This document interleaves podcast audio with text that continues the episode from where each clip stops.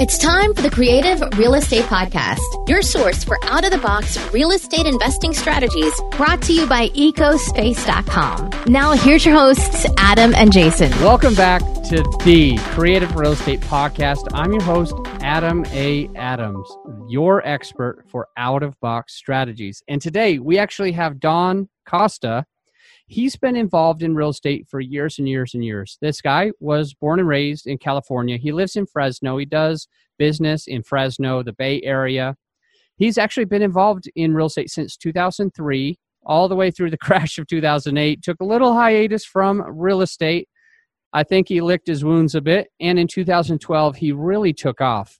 What we're going to learn today is a lot to do with the way you can actually scale your business. So we're going to talk about how to find buyers, sellers, how to find markets, how to pick markets, how to find money, how to find contractors. We talk about leveraging teams of people.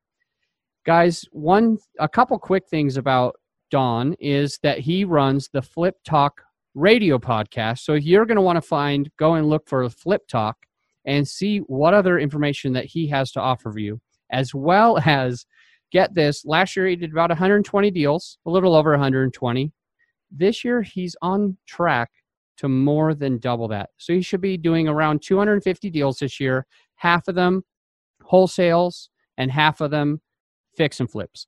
So with that said i know we're going to learn a lot from don costa today. So don tell me what is it that i kind of missed about your bio? Is there something that you wanted to share with the audience and we'll get right into it no, I mean, I think you got everything in there. You know, the fact that I lost everything, you know, I think it's important to note that I was a certain type of person and a certain type of manager, um, just uh, an arrogant kind of fool, I guess, pre crash.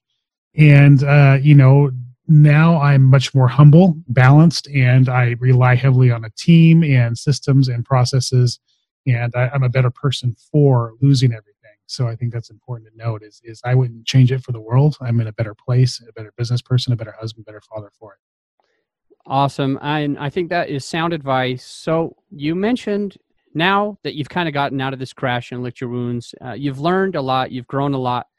One of those things that you learned was leveraging other people's t- time. Uh, right. you, you, you specifically said having a team in place to make sure that none of none of these balls gets dropped and to make sure that you're handling. And i automatically just right off i can tell that this is something that you excel at.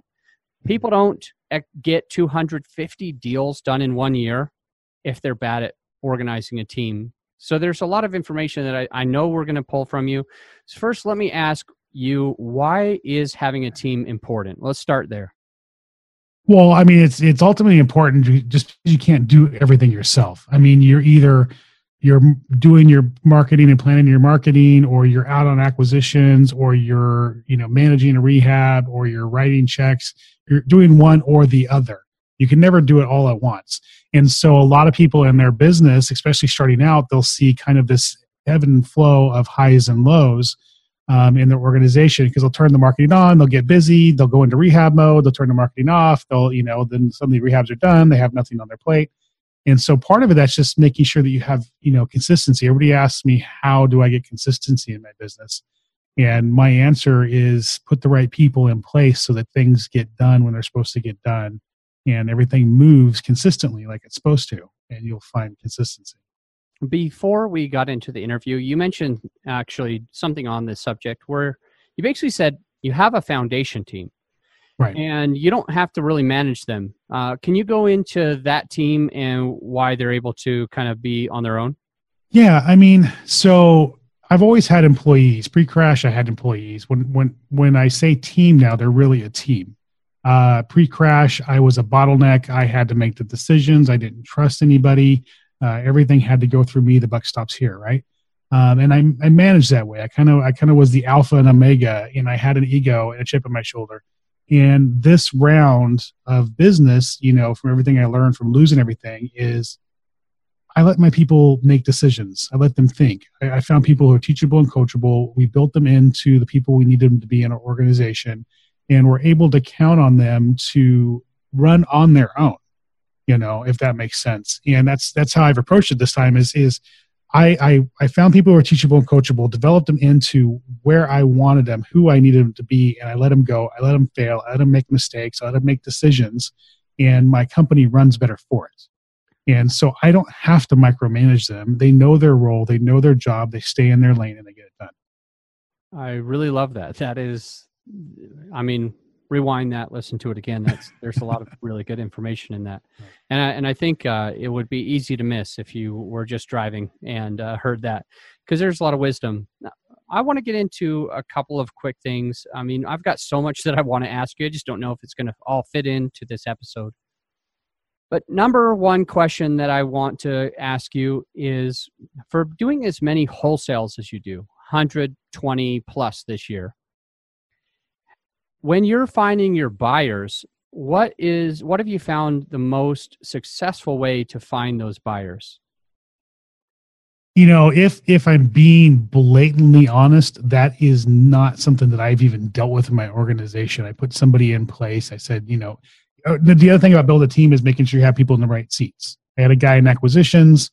He was a square peg round hole guy. He wanted to make every deal work, um, which isn't always the best fit for acquisitions. And I, I just felt like he was right for dispositions because that square peg round hole mentality is great for dispo, finding a buyer, making it work no matter what.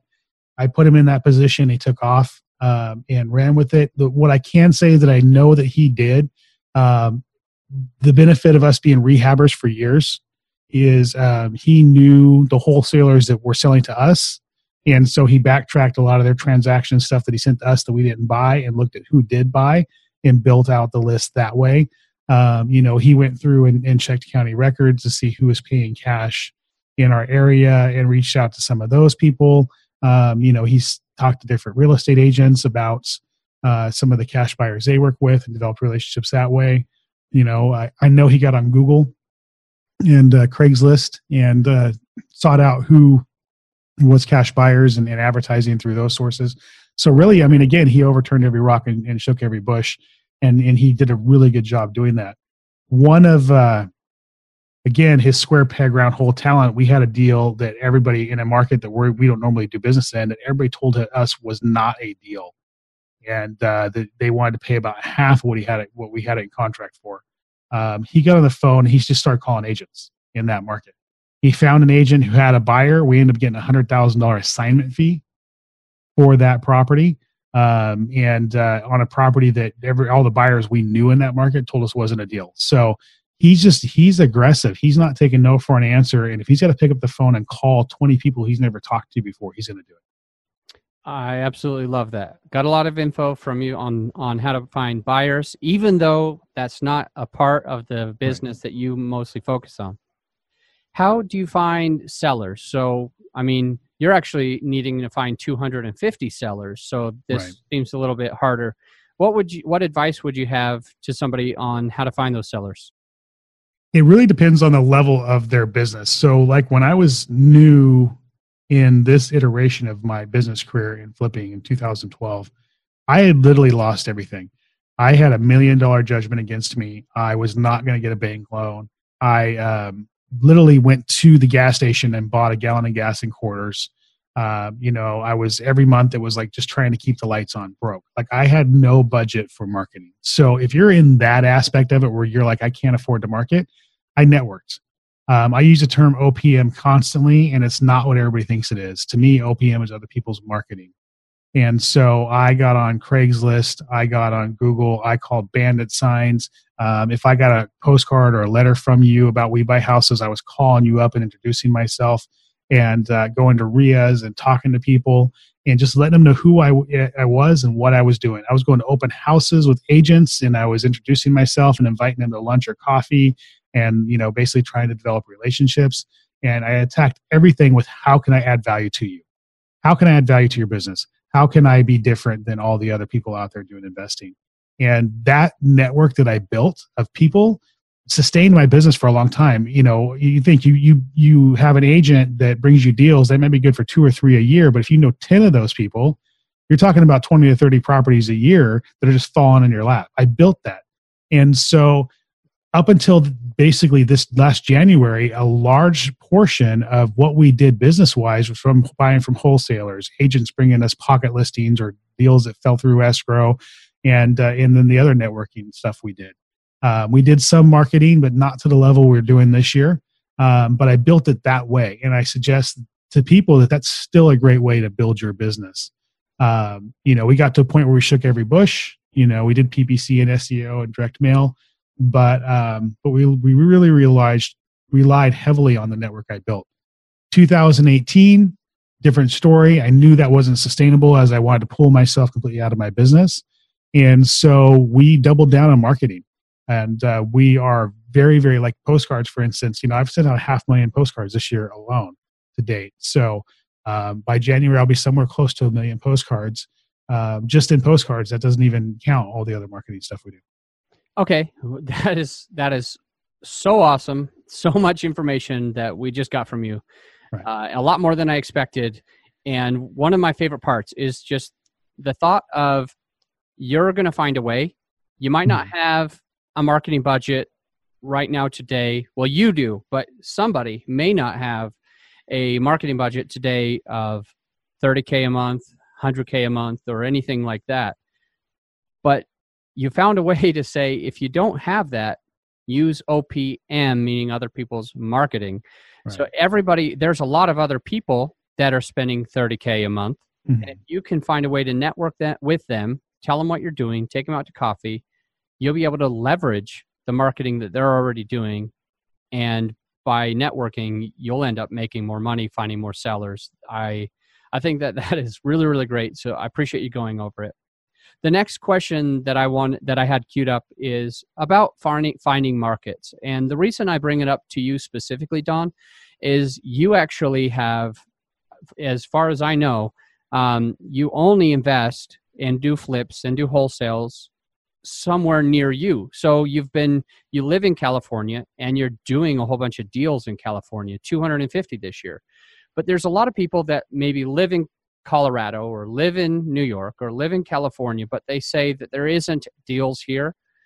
So they're finding other markets. So I really want to talk to you and pick your brain based on all of that information on how is it you that you find markets? How is it that you go into and find these markets when I think other people would have said there's no deals left. Well, I mean, it's it's not so much that I, I find markets that you know other, I, I actually attack markets that people say there's no deals in. You know, we're in the California Bay Area. We're in six cities.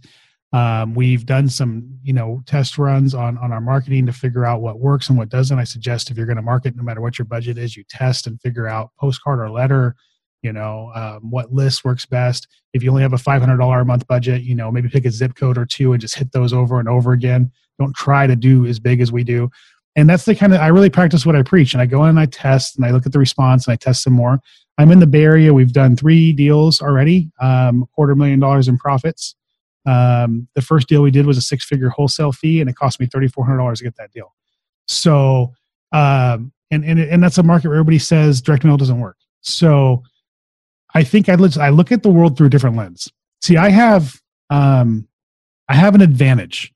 I have I have what I, I feel is a huge advantage. You know, when you do something in life, like say you're a, a manager for a restaurant, and then you get fired or you quit, and you get you know a year or two out, you look back on that experience, and you can kind of Monday morning quarterback yourself, and you can grow from that and see it through a different lens, right? But you usually probably don't go back into that career that you left and moved on from. I flipped houses and the market crashed and I lost everything and I stepped away for about four years and grew as a person and then came back into it. And so I, I think I see it differently. I think that's a competitive advantage. I see it through a different lens. If you tell me something doesn't work, well, first of all, I can see ways like the things that you're not doing and things that you haven't tried because of my experience and because of what I went through and I can implement those things and and and nine times out of ten get them to work to my advantage. And so that's that's part of it for me. Um, so I suggest that you know even if you don't have that that hindsight that that that previous experience, that you try to look at things through a different lens. Look at what other people are doing and aren't doing, and and do some testing of your own to figure out what works for you. That's that's suggestion number one. The other thing that the only other thing I look at when I go into a market is is there a demand for the properties? That's really all I care about is I want to be able to list something or wholesale something and have there be a demand. I don't want to go into a market where things sit for six months and before they sell. Um, so really, that's the only thing, other thing I look at. But I, I'm actually in, like I said, I'm doing some stuff in Southern California, and I'm actually in between the Bay Area and Southern California, some markets that people say are impossible, and we're doing quite well. Um, but I'm not taking anything for granted, and I'm testing and tweaking and learning. So, I love that. I have a short story uh, tangent. Uh, basically, when you were talking about finding markets, you said two things. One was basically just, I'm thinking outside the box. I'm going against the mm-hmm. grain, and I'm okay with it because you said I can see what other people cannot see because I have the experience or the wisdom from past experiences to actually see them. And the other one was you want to find a market where there's demand. Uh, so I basically I want to go on this thing where you see something that other people don't see, and that's something that I had a recent experience with. I was just sitting down with somebody at a mastermind. So I was in Las Vegas, and it's a multifamily mastermind, and we were talking social media. And I don't claim to be the absolute best at social media, but I'm pretty great at it. I understand a lot of the ins and outs of how to hack those algorithms over time. We've learned that stuff. And this guy came up to me and he says, How do you do it? And I basically said, I, I mean, I can't really answer your question, but if you show me a post that you've done, let me look at it and I'll and I'll pick it apart. I'll tell you what things you need to change on there because we could be here for hours going over how to optimize your social media. But what will be best is you to show me one that you already have and, and I'll pick it apart. And I think that might be your brain when you're talking about mm-hmm. finding markets is you or finding marketing material you people say these postcards don't work and it's just like well show me the postcard and now i'm going to think about the sellers that these are going to and why they're not answering it. And i'm going to change it. I'm going to make it something that they will answer. So you've kind of found a way to reverse engineer or think mm-hmm. outside the box from what other people are doing. I don't mean to take the show but we'll go on to the next question. So out of all of the things that your business needs, there's quite a bit. When you're a wholesaler or a fix and flipper, there's so many different parts. But one mm-hmm. of those parts that some people miss because they're just marketing or they're just, um, you know, they're just finding buyers or they're just signing, finding sellers. One of the most important key components right here, uh, at least as a wholesaler, is you and a buyer, you need to find money Mm-hmm. And I, I assume, and I don't mean to assume, but maybe I'll ask the question is are you borrowing other people's money? Are you using OPM uh, in this way, or is it all your money? Because uh, if it's if it's all your money, then maybe asking the question is not going to help. No, I use other people's money. Okay. I, I don't. I yeah, and and I, and I don't do hard money. Um, I'm very particular about how I borrow and why I borrow. Okay. Um, so I don't do hard money in any way, shape, or form because I don't I don't believe in large deposits. And I think that I think that flippers and wholesalers, you know, we've all been trained that we need to have skin in the game. That, that it's important for us to have skin in the game, and that makes us a good a good risk, right? Because I mean, why would we let a project go bad if we have our money in it? Well, the thing is, is that that that mentality pushes, especially you know, flippers, rehabbers who are growing um, their business, it pushes them to a situation where they end up being property rich and, and cash poor.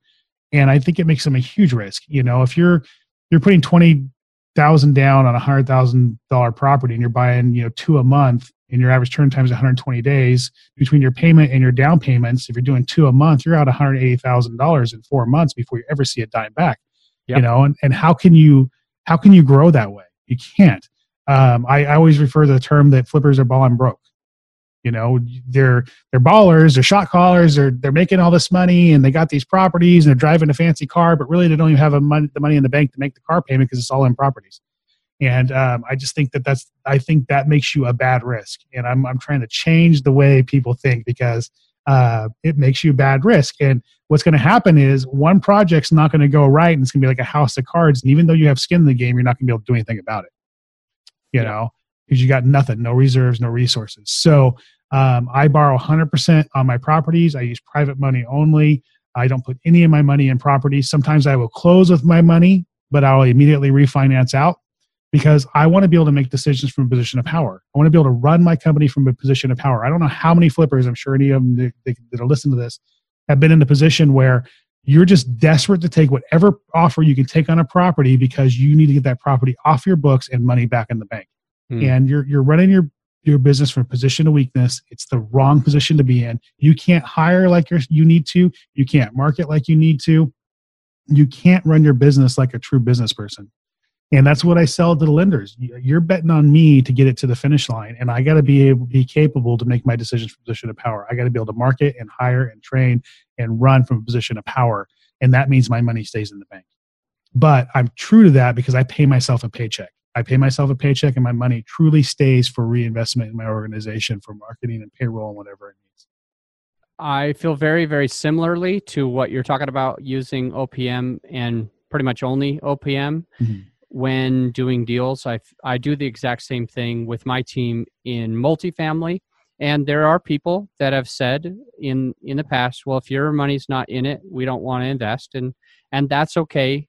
But if, like what you're saying, if I really want to make sure that we're successful, we always have money in the bank. We can always make sure we're paying this next payment. We can always make sure we're putting earnest money onto the next multifamily. We Mhm. got to have that money sitting there. We have to have to have to have that. There's no way to grow. Like you said, there's you cannot grow Right. if you're if you're all of your money's always tied up. You you're not strong in the lender in the in the bank's eyes anymore. So I'm really glad that you brought that up, and I'll pro- I'll probably personally listen to this episode a couple of times just just to hear how you worded that. I thought it was I thought it was really really good. A lot of good info on OPM. Other people's money. I know you have other people's marketing and other Right. people's money. All right, so so the next one is if you're doing over 120 uh, fix and flips this year, total rehabs, you're going to have to know how to find great contractors. And Right. I think there's a lot of people out there that want to get into this. They have the money, they have the knowledge, they have the experience, they have you name it. But when you can't find the right contractor, you're screwed and you just lost 100K. So if you could give the audience a little bit of info on finding co- good contractors. Well, I mean, finding good contractors, finding good employees, finding good private money lenders, it it's all comes down to the same thing. You got to turn a lot of dirt to get the gold. I mean, that's the practical reality. There, I, there's no secret unicorn magic weapon that says you know it's going to produce a good contractor. So I just want to state that that we we've struggled just like anybody else, but but we get that you got to turn a lot of dirt. dirt you got to talk to a lot of people. We have a process we go through. You know, the first thing we do is we call you and tell you exactly who we are and what we're doing. We're rehabbers. We understand you have to make money. We're looking for wholesale pricing where you can get paid and we can still get a deal. And you know, half the people you talk to disqualify themselves right out the gate. I don't want to work with rehabbers. You guys never pay your bills. You guys are crooks or whatever. Um, you know, and then you got the other half that are willing to talk to you about it. Then you ask them to see a project or two, and half of those won't want to show you their projects. You know, they disqualify themselves. So, you know, you just go through that process over and over as you build a team. Um, one of the things I like to share is that whenever I'm looking for a contractor, I want to see a job in progress. And people think I'm nuts when I say that at first, but the reality is I want to see is the job clean and organized. If you're telling me that you're three days from being done, does it look like it's three days from being done? If you're telling me that you're one week from being done and I show up and nobody's on the job or you got one man there and there's a ton of work needs to be done, I'm seeing a lot more than I'm seeing on a finished project, right?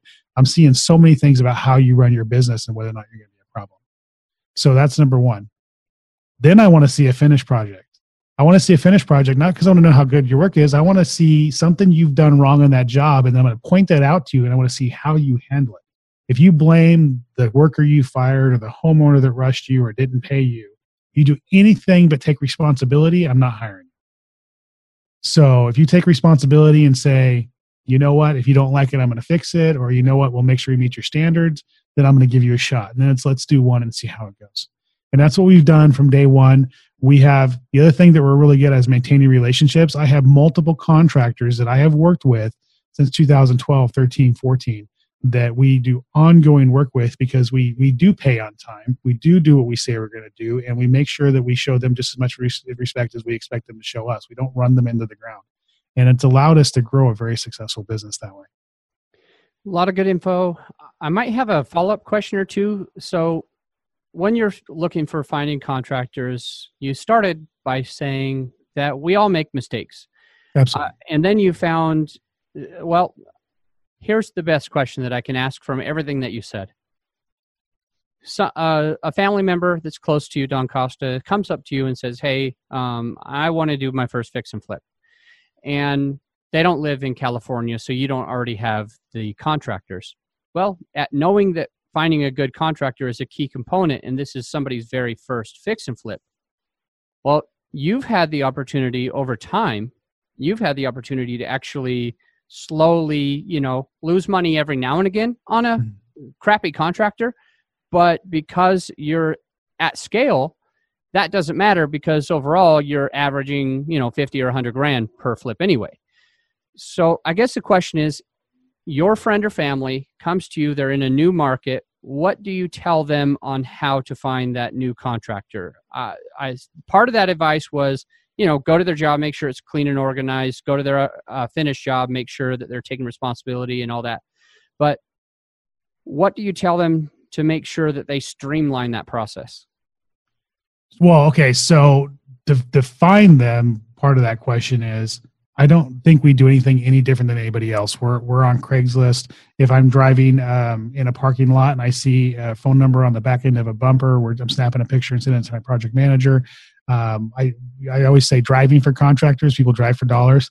Drive for contractors. Going through a neighborhood and you see somebody doing work on a house, you stop and get their card. Um, my advice to finding one would be kind of the same way. Maybe get some referrals, reach out to some agents you know or something in the market and get some referrals of somebody they feel like is good. But those don't always work out. You got to try to find the, that right person. Um, one of the things that we do to control the process, uh, you know, for instance, because we've had we've had issues where we've had to fire people we thought were going to be great, and that, it happens. Um, we have systems in place. Now we can do it the way we do it because of the volume we do, but you can still set up systems that match what you're doing um, you know, we we require like we don't do deposits. I don't do any deposits. I'm allergic to them. They make me break out in hives.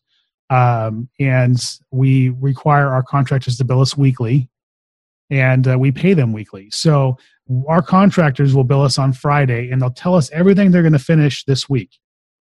And then by the time they get to that following Friday, if everything's done that they said was going to be done, they get that check. So we're only paying for work completed. And so um, we control a lot of things. We don't have to do the deposits because we're paying them weekly, we're paying them fast. They're setting goals and telling us what they're going to accomplish. On Monday, my girl comes in and she cuts all the checks, does the reports for our private money lender, sends the reports out, and we're paying out that week so our company knows where we stand. Um, you know, as far as the monies we're going to have to distri- distribute that that week. Um, we submit for reimbursement or draws from our lenders who are reimbursing us and not giving us all the money up front and we have all that money in our account before we hand the check out. So we managed we managed understanding where the company stands. We manage cash flow issues right there because we don't have any cash flow issues. The contractor has set a goal and he has to complete that goal to get paid, which helps us manage timelines. He only gets paid for the work completed. So if there's a problem with him next week, we can let him go and we're not out very much. You kind of follow a trend here. So that one system manages so many things in our organization. And even if you're doing your first flip, you can do that. You can I'm not going to pay a deposit, but this is when I can pay you, and this is how we're going to do it, you know, type of thing. And you stick to what you say you're going to do. You make sure they stick to what they say they're going to do, and you only pay for work completed. I mean, nothing makes me crazier than a draw schedule. You give somebody 10 grand up front to start. They're starting demo. Why do they need 10 grand? You need 10 grand a demo, right? You know, you understand the flow of a job. You understand they don't need that they start you know they're supposed to get a draw in two weeks for another 10 grand. They haven't even finished two weeks later the work that they were supposed to do for the first 10 grand and now they're demanding the 10 grand the second 10 grand because it's in their contract and all that does is cause friction. So you set the standard what you can do make sure you're honest with yourself about what you can do and when you can pay. You set the expectation you set the standard you control it and you're going to find a, a, lot of success that way. It's going to be a work in progress for your probably your first couple deals to figure out what works best for you. But once you figure that out, nothing controls a timeline, a project, or a contractor like controlling the money. Nothing, you know. And you're gonna you're gonna find a lot of success from that. Really love that. One thing that you mentioned is that you don't pay up front. You don't pay a down payment at the beginning, which is what I feel most of the contractors I've come across demanded or asked for it. They they say this is standard. We get half up front, half when we're done, or they'll say this is standard. We get a third before we start. We get a third halfway through, and then a third or whatever. So my I guess my question is, it has to obviously be a lot of positioning. So it has to be you putting yourself as a place of authority, as a Mhm. place of confidence that, well, I'm sorry, this is the way it's going to be. This is the way we do it. Instead of letting them do the demands, you found a way to say, well, no, this is how we pay. What would you say to somebody who wanted to pay these contractors the way that you pay them every Friday, uh, and only if the work is complete? If they're if they're kind of just starting out and they and they're afraid to ask or they keep losing contractors, what would be your best advice to that person to say how to actually keep asking or to stick to your guns? Does the question make sense, Don?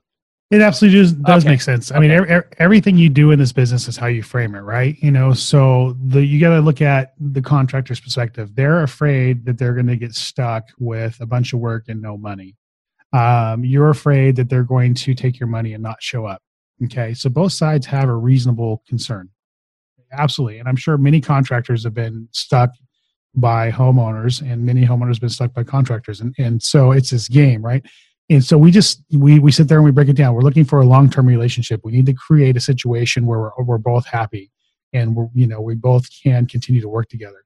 I understand that you're concerned that you're not going to get paid so let's just alleviate that. These are the dates i can pay on whether you're every week or every two weeks or whatever this is when and how i can pay. And i'm going to make sure i honor that as long as the work is done. And so you know if we can you know just come to an agreement that the work is done and i'm going to pay that i will pay that. And you set that expectation you frame it in a manner that alleviates some of that concern. The other thing is also you know i, I want to say know know your power right? I mean we all think that con- the contractor because they're a contractor and they're so smart in the con- construction business that they over overwhelm or, or, or uh, what's the word that you know they're better than us uh, we think that the private money lender because they have money is better than us right know your value you're bringing opportunity for consistent work to the contractor know your value you're bringing an opportunity for consistent good lending opportunities to the private lender. Go in there on equal footing. You're not better than them, they're not better than you. That's number one. If you know that going into it, you're going to be a lot better off in the conversation. Um, understanding their perspective, they're afraid that they're not going to get paid. That's going to help you frame things where you can negotiate things properly. And then also knowing your state laws. Like in California, it's 10% or $1,000, whichever is least, is the maximum deposit you can pay on a job. So it's a $50,000 job the maximum you can pay for a deposit is a thousand bucks. So when a contractor comes in and asks me for 25% down or 50% down, they're actually breaking the law. Now, every state's going to be different. Know your state, but once you know that, that also puts you in a position of a lot of power. So, um, you know, knowing what they can and can't do. And what it really comes down to after that is being sincere, setting, over promising, under promising, and over delivering, not over promising and under delivering you know if you say you're going to be able to pay on a certain date make sure that you can have the money a couple days before so you can honor that and once you show them that you can honor your agreements you're going to start building relationships with these these guys or gals and they're going to come back over and over and over again like i said i have a contract i've worked with since 2012 you know i, I give him job after job after job after job you know I, i'm his bread and butter you know, and we take care of each other. And it, it all started with the conversation at a job site about how we pay and why we pay and how I do things. And I also asked him, I pointed out something on baseboard that I didn't like. And his response to me was, if you don't like what we do for you, then I'll fix it. No questions asked. And he turned out to be one of my best contractors. So um, it's, it's a lot of work. I don't want to diminish that. You know, it's taken us a long time to build up the crews and the teams we had, but we just continued doing it. We continue to set the expectations. The only other thing I would say is if you feel like you're spinning your wheels, which is something we felt like we're doing on our end sometimes, is sometimes if we feel like the contractor has that it to be a good part of our team, we'll kind of do it half their way. We'll compromise half their way, half our way on the first job. Per se, still, I won't do a large deposit. That's preference. That does. There's no give there, but maybe they don't want to give us the pricing we want to have on the on the job, and we'll compromise a little bit get them into our system, show them how easy we are to work with, and then we'll come back to the table and say, now this is how we do it.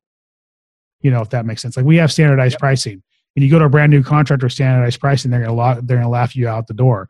But if you go to them and you say, give me a bid, you negotiate the bid, you do the job, and then you come back after a couple jobs and say, okay, now we have standardized pricing.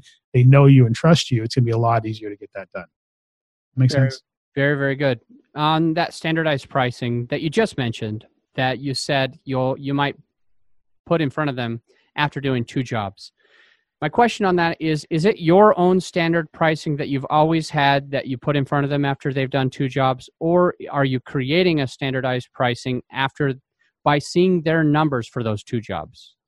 Well, originally we created it by kind of seeing the numbers consistently and knowing the numbers in our market, knowing what things should cost. Like I would get crazy things like twenty five hundred dollars to scrape and, and texture a, a ceiling, you know, off one contractor, and then I get another contractor to tell me one hundred seventy five dollars a room, which is a fraction of twenty five hundred bucks. I had a contractor once charge me two grand for for baseboard in the house.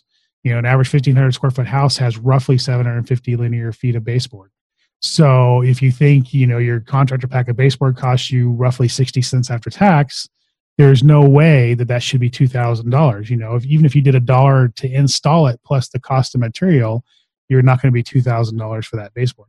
So understanding once you start to learn your market too, um, you're going to kind of, these things are going to fall into place. But uh, honestly, what standardized pricing for us is the collaboration with the contractors we work with. We sit down with them about once a year. Where are we at on on uh, on minimum wage? Where are we at on material costs? What's working for you? What's not? And there are some things where we agree to pay a little more on. There are some things where we end up paying a little less on each time we have these conversations. But we come to kind of a price point that everybody can live with. So I know that a certain light fixture, material and labor included, is going to be forty dollars installed every time, no questions asked. I know, like right now, we're paying a buck nineteen a linear foot for baseboard installed, no questions asked. You know, and and so it makes it real easy for us to assess what the rehab's going to be on a job because we're not guessing. You know, so uh, once you can get to that point, that's the game changer. That takes a little bit of work and a lot of relationship building with contractors to get there. Though all very good advice for finding contractors on what we just kind of went through. It's it's know your value. You're on equal mm-hmm. footing. That's right. number one, and then know your laws. Obviously, very important because you mentioned in California, you actually uh, are unable to pay more than the thousand dollars. It's whichever's smaller between the ten percent and the thousand dollars, and you know that, so you have the leverage. And then you always do what you say you're going to do. Number three and then if you're spinning your wheels, you can kind of compromise a little bit on some things.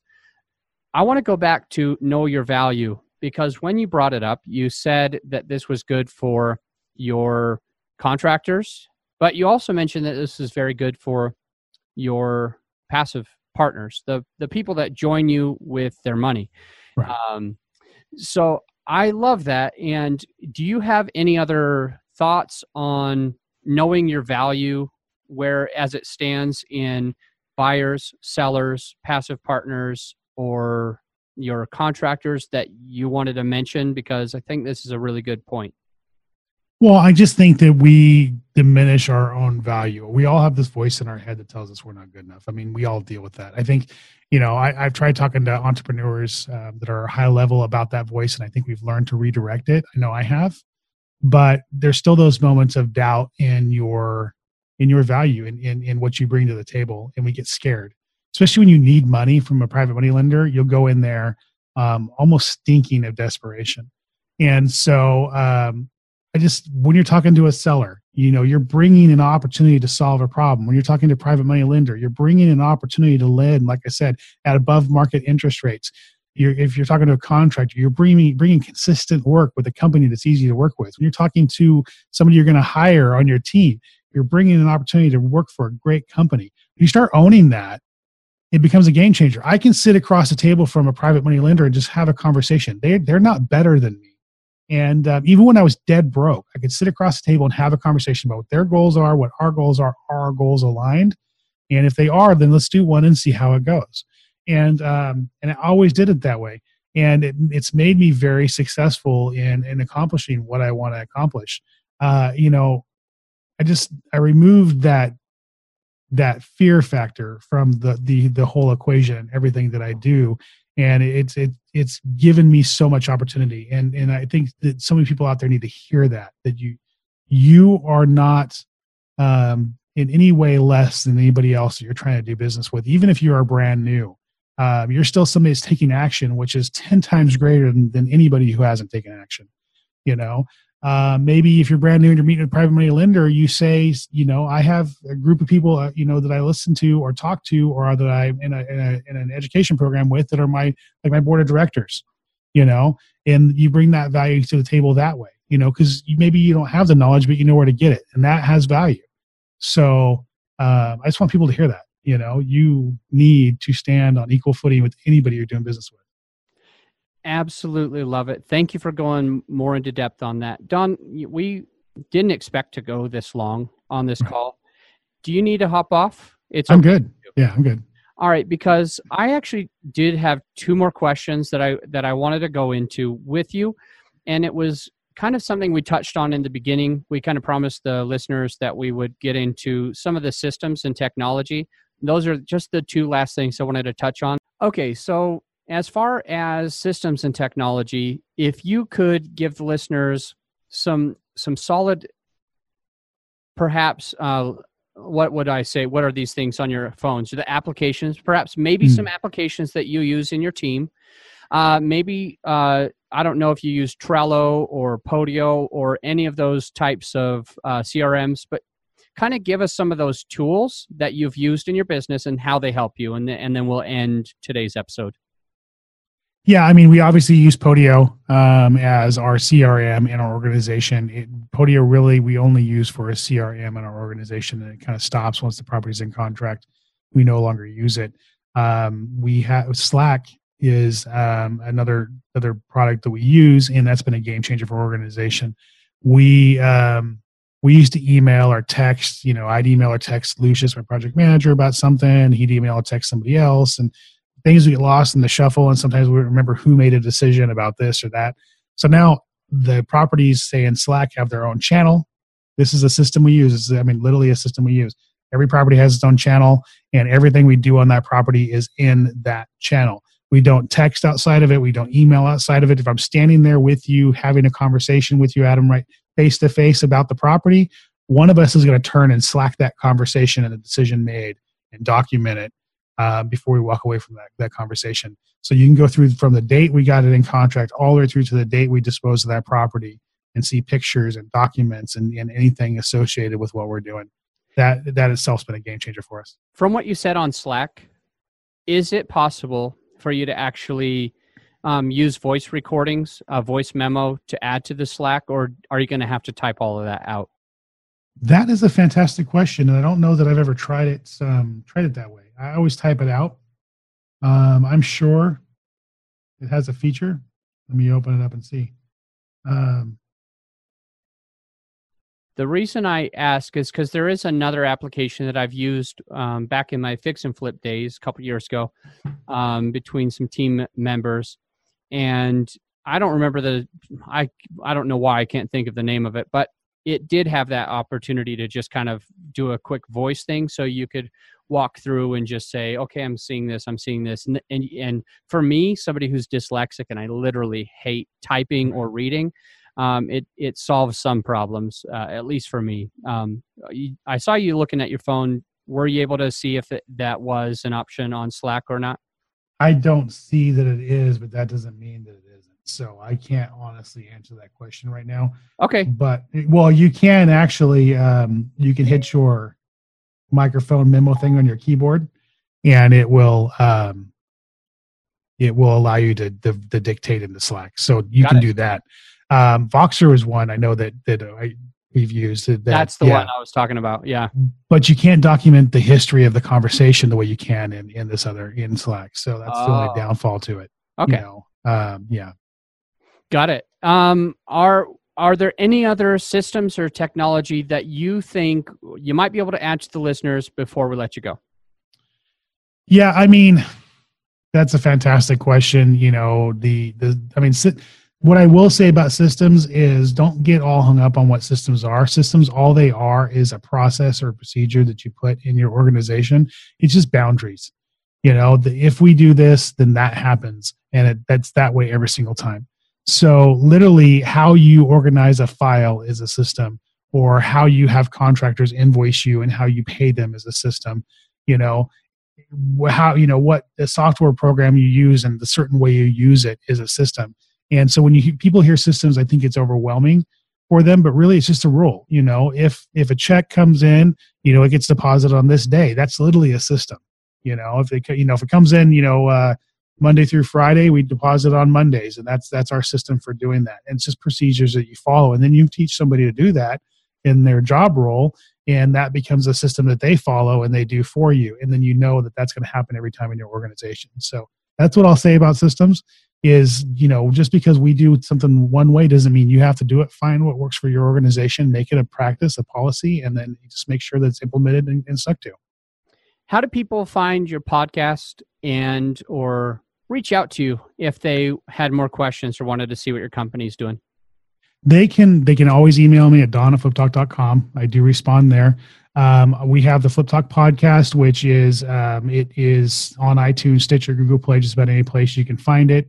And then I actually just I was doing a series on Mondays called the Rookie Playbook, where we go went from week one all the way through. We're going to go basically the entire year on you know what to do when you first have an idea that you want to start flipping houses, and we're going to take you all the way through kind of your first year in business where you should have employees, you should be doing higher level marketing and all that. We're and uh, that we just split into a separate podcast and it's called flip talk rookie playbook. And that is, that is also on itunes and google play and stitcher. So there's two places on on uh, those resources to find us. Um, one is interview style. Flip talk the original show is interview style. And rookie playbook is it, it literally takes you through your first year in the business. Don you've added tons and tons and tons of value. This is probably if not one of the longest. It's probably the longest um, podcast I've ever done, and I was engaged the entire time. I think the listeners were as well. I got a lot of value from what you're saying, and if what goes on your Flip Talk Radio or Flip Talk Rookie podcast, uh, Playbook podcast, is anything like this, I absolutely direct the listeners right there, right now. So go find Flip Talk Rookie Playbook if you're wanting to get into this and find out what it is to go from week one through the end where you're actually scaling your business. And if you want to contact Don directly, it's Don, D O N, at fliptalk.com. All right. Anything else? That's it, man. I just appreciate you having me on. Thank you. I really appreciate you coming on. Tons and tons of value. Until next time, my friend, think outside Thank you so much for listening to the Creative Real Estate Podcast. And if you got value from this episode of the podcast, please take the time to leave us a rating and review on iTunes. Give us a written rating and a review. We'd really, really appreciate it. I'm going to let you go, but until next time, think outside the box.